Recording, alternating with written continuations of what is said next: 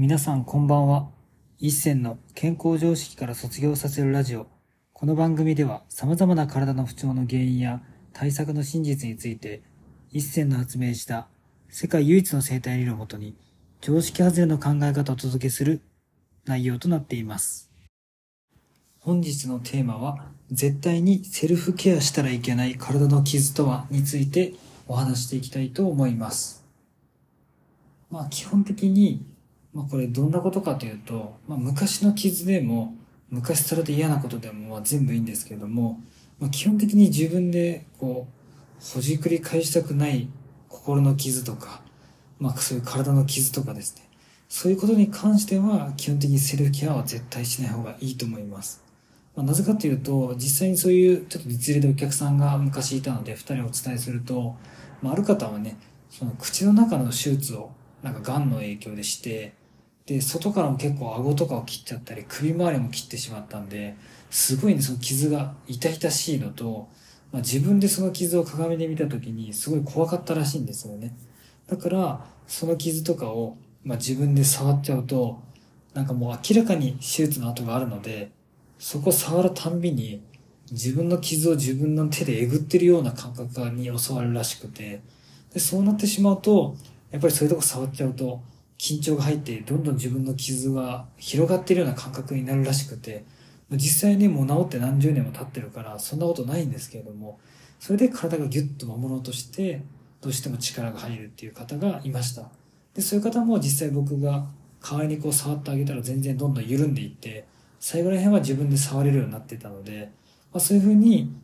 まあ、基本的にセルフケアを絶対しなきゃいけないっていう方針よりも、自分でやりたくないことは人にお願いして、で、自分でできそうなことは自分でやるっていう、そのなんか住み分けがすごい大事になってくるんじゃないかなっていうふうに思います。で、もう一つが結構厄介なのが、結構精神的なストレスとか、まあそういうですね、まあ例えば男女関係とか、まあ例えばね、彼女からなんか振られた時とかにこう、ビンタもらったとか、そういうのでね、顔が腫れてしまってずっと残ってる人とかもいるし、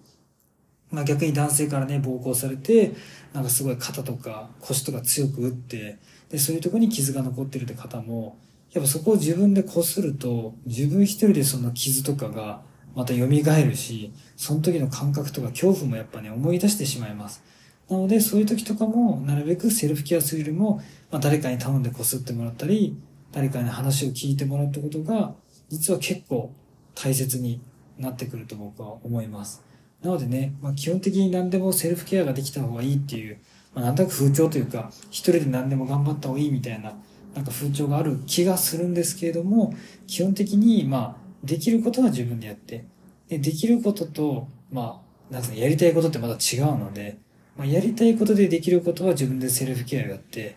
まあ、やりたくないことだけどできることっていうのは特にやらない方がいいと思います。さっきのね、そういう心のトラウマとかが体に残ってる方もいるし、まあ、手術の怖さがあって触れないって人もいるので、まあ、実際に僕もね、お腹を手術して傷跡見た直後とか、やっぱり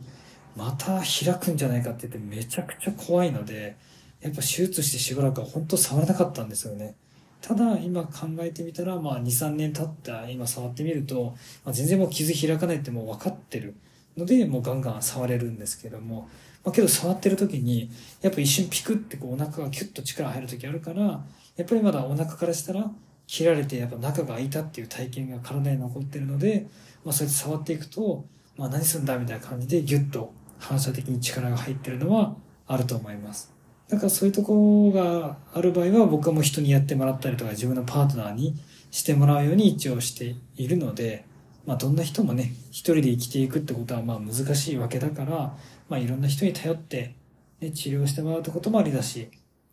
で、その中で自分でできることは自分でやっていくってことが、自分でできるとかやりたいことは自分でやっていくってことがすごい大事じゃないかなっていうふうに思います。